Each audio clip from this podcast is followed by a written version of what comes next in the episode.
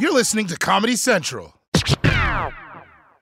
Experts claim there is nothing tougher than a diamond. But at Diamonds Direct, we beg to differ. Have you ever met a mother? Strong, radiant, timeless. This Mother's Day, give her the gift that meets her match. With diamond jewelry starting at $200. Plus, Diamonds Direct's exceptional quality and unbeatable everyday price, you're sure to give her a gift that wows this generation and the next to come. Experience the thrill of jewelry shopping done right at Diamonds Direct. Diamonds Direct. Your love, our passion. AT&T connects an ode to podcasts.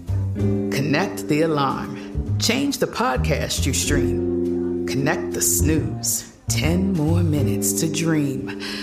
Connect the shower. Lather up with the news.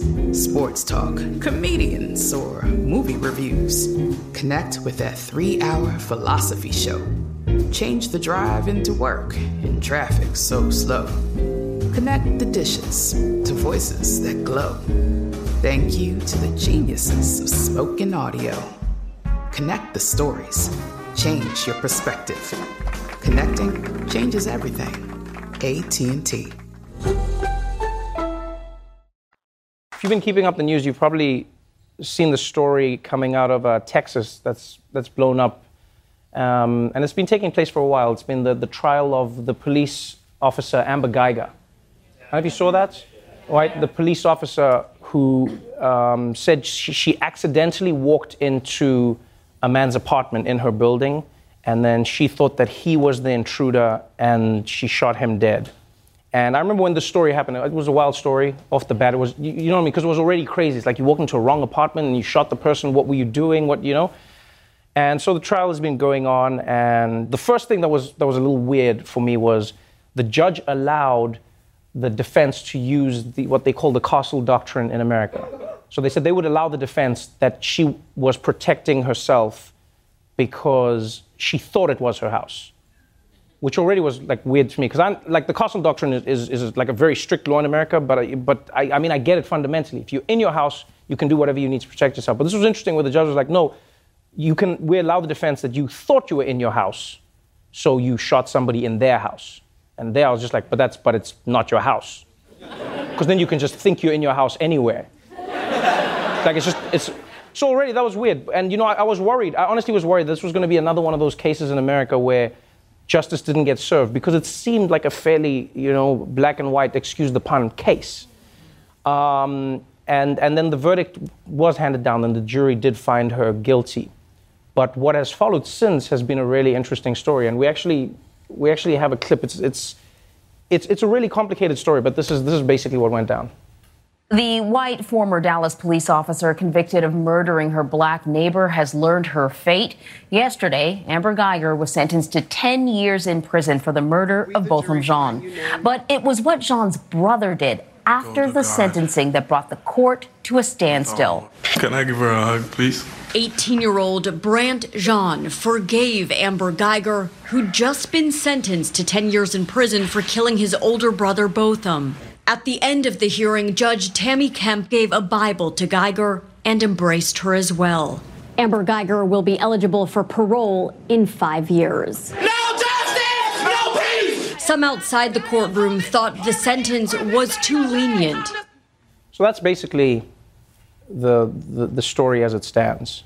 And it's interesting because I like I sat with this with the story and I talked to my friends about it, and it's so funny how many you know, like how many complicated feelings there are in and around it. First and foremost, a thousand kudos and just like, honestly, I, I, I admire the compassion of the Jean family. At the same time, though, I understood why so many people were angered by that moment because this thing has really, you know, blown up online. People saying like they were angry that she was getting hugs from the judge and they were angry that she was getting hugs from the family. And some people, it like a lot of people are fighting about this right now because they're like, why were they hugging her? She murdered a man. Why is she getting hugs? And the other side is like, yes, but they're forgiving her. She still goes to jail, but it's about forgiveness. And I just, I sat with it and I, I, have, I have, conflicting feelings, but I, but I, I, think I understand what is happening, you know, in, in so many different ways with, with how people are looking at the story. On the one, one hand, you can't deny that people feel like 10 years, five actually, is not a lot of time to be given for taking another human being's life. especially if you're found guilty of murder. Do you know what I mean? Like there's people in jail in America for doing far lesser crimes. You know, whether they've been, you know, charged with like drug trafficking where they just had a certain amount of drugs and they were assumed to be drug traffickers or, you know, people where they said it was violent crimes and it was assault, but they're spending more time in jail. And then this seems like another case of the system preferring a certain type of person who looks a certain type of way, who fits a certain type of narrative. 10 years, five years. I get why people are angry. I get why people also like this is another case of like white women tears doing their magic, you know? Because like that's, I mean, you know the, the myth is like white women tears just like anything, like traffic stops, anything. White woman cries and people are like, all right, yeah, yeah, yeah. Yeah, and, and it's, it's true. Like it, it's a joke, but it's also true at the same time. It's like white women throughout history have been very good at like stepping away from like the thing just with their tears. You know, it'll be like you'll be. Everyone looks at the Klan. Everyone forgets that there's like wives of the Klan. Do you know what I mean? People like those Klan, and then like the, the wives can sometimes be like, oh, I didn't know my husband. it's like, but you you helped him put the sheet on every night. I thought he just liked Halloween. I'm sorry. And that's what a lot of people feel like in these instances. They feel like like those white tears are really felt whereas the tears of many other people, people of different races, people of you know other genders, aren't felt as as much. And and I think you know that like all of it stems from the conversations in and around race in America. You can't you can't avoid it. People are looking at a story of a white woman who shot a black man in his house who did nothing. He was just in his house. And people were angry, and I understand why so many people are angry. Because they're like, she doesn't deserve hugs. She deserves to lose her life the way she took a life. And I'm not speaking for everybody. I know maybe I'm speaking for myself and some of my friends, but I, I feel like the anger actually comes from people feeling like that is the level of empathy everybody should receive in a court. You know?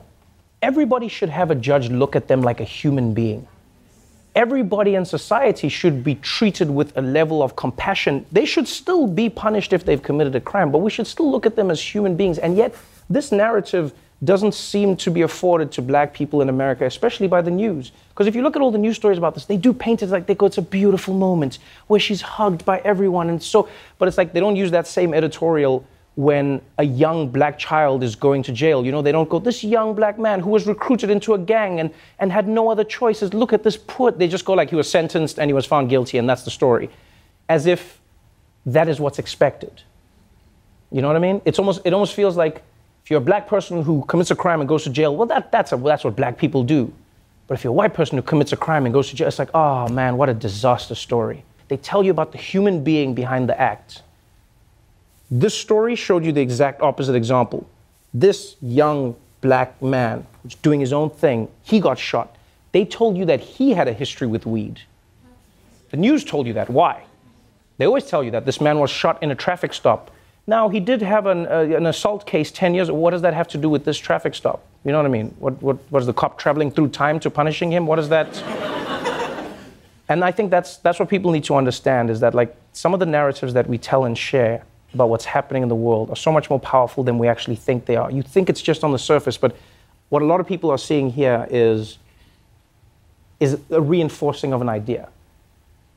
But I think the mistake we shouldn't make as people is that we shouldn't necessarily jump to we want people like Amber Guyger to spend more time in jail and the most time in jail. I think what we should be asking is for the same level of compassion and saying, hey, I don't want anyone to spend excessive amounts of time in jail.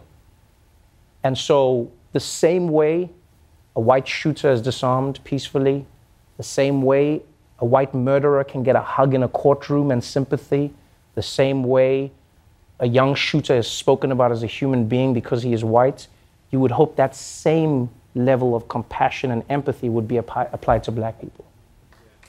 That's all it is. The Daily Show with Trevor Noah, Ears Edition. Watch The Daily Show weeknights at 11, 10 Central on Comedy Central and the Comedy Central app. Watch full episodes and videos at thedailyshow.com. Follow us on Facebook, Twitter, and Instagram, and subscribe to The Daily Show on YouTube for exclusive content and more. This has been a Comedy Central podcast. Rev up your thrills this summer at Cedar Point on the all new Top Thrill 2. Drive the sky on the world's tallest and fastest triple launch vertical speedway And now, for a limited time, get more Cedar Point fun for less with our limited time bundle for just $49.99. Get admission, parking, and all day drinks for one low price. But you better hurry because this bundle won't last long. Save now at cedarpoint.com. Trinity School of Natural Health can help you be part of the fast growing health and wellness industry. With an education that empowers communities, Trinity grads can change lives by applying natural health principles and techniques in holistic practices or stores selling nourishing health products. Offering 19 online programs that fit your busy schedule, you'll get training to help turn your passion into a career. Enroll today at trinityschool.org. That's trinityschool.org.